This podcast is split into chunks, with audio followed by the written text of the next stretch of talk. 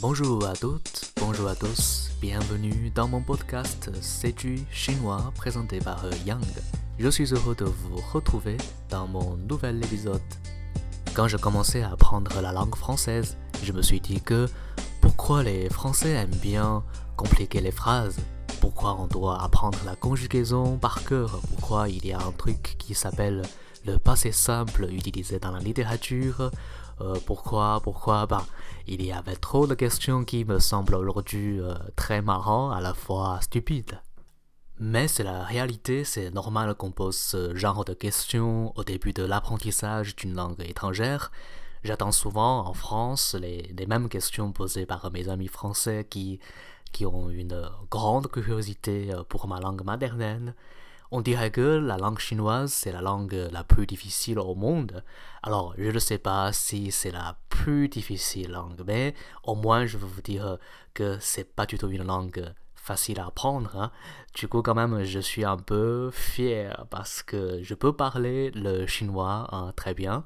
Alors, pourquoi cette langue est difficile? Il y a plusieurs raisons que je veux vous partager aujourd'hui. Tout d'abord, euh, c'est la façon euh, d'écrire, c'est l'écriture. Euh, contrairement aux langues latines, le français, l'anglais, le chinois, c'est une langue qui se fonde sur une autre manière de penser, ou de, la vision du monde, si vous voulez. Au début, notre ancêtre dessinait ce qu'ils ont vu dans la nature. Par exemple, quand, quand il voyait le soleil, il dessinait un cercle avec un point au milieu les montagnes, il a dessiné la figure. Et le fleuve ou de l'eau, c'est une ligne ondulée.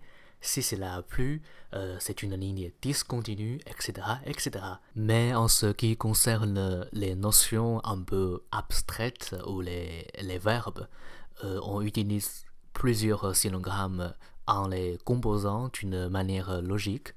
Par exemple, le mot euh, l'homme masculin ou garçon est composé par euh, les synogrammes le champ et la force. C'est plutôt les hommes qui travaillent dans le champ. Et un autre exemple, le mot bon ou bien en chinois euh, hao. Peut-être vous avez entendu le fameux ni hao, ça veut dire bonjour en français. Du coup, le mot hao se compose d'un côté une femme, d'un autre côté son fils. Cela signifie que le nouveau-né avec sa maman, imaginez-vous que c'est une image très joyeuse. C'est pour ça qu'on pense que c'est bien ou c'est bon. Bref, tout ça, c'est pour vous dire que cette langue, surtout ses écritures, se mélange de la philosophie euh, traditionnelle et la vision du monde, et les rapports entre l'homme et nature. Et peut-être vous me posez cette question en Chine, comment vous ou comment les enfants apprennent la langue chinoise? Est-ce qu'ils apprennent ces synogrammes naturellement et ou facilement? Alors en Chine, on, casse leur tête. non, sérieusement, je me souviens quand j'étais euh, petit euh, à l'école de primaire, c'était à ce moment-là qu'on a commencé à écrire et lire systématiquement. euh, la façon est, traditionnelle. C'est de copier chaque jour les synogrammes qu'on a étudiés en classe. Le lendemain, la maîtresse corrige les, les devoirs et souvent, il ou elle cherche quelqu'un, quelques élèves à aller écrire sur les tableaux noirs. C'est comme ça, voilà, c'est comme en France, on fait la dictée. Hein, c'est comme ça on, a appris euh, beaucoup de synogrammes, même s'il y, a des, il y a des caractères euh, difficiles, mais grâce à cette euh, répétition, on finit toujours par les apprendre par cœur. En parlant de cette manière, je voudrais vous raconter une petite anecdote. L'année dernière, j'ai enseigné le chinois au lycée à Strasbourg.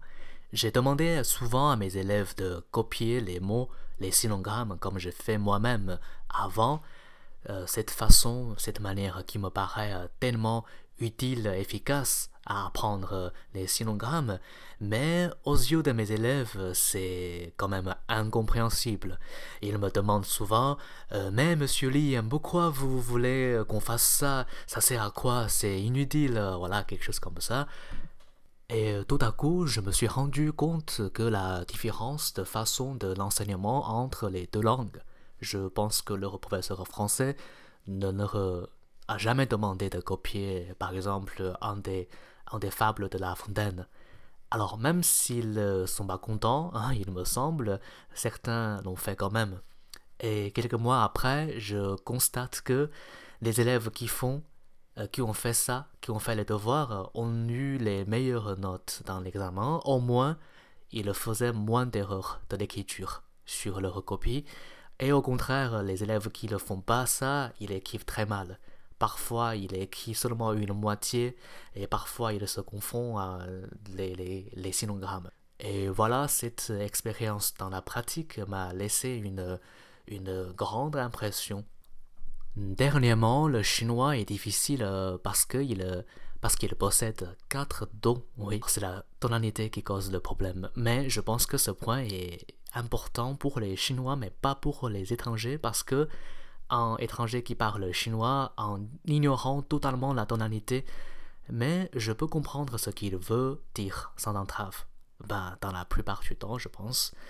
Mais un chinois doit bien apprendre la tonalité pour que sa façon de parler soit naturelle, soit officielle. Je dis officielle car euh, pour certains métiers comme l'acteur, l'animateur, présentateur, parler la langue correctement est obligatoire. Pour euh, exercer ces métiers, il faut d'abord participer au test, dit le test de compétences euh, mandarin.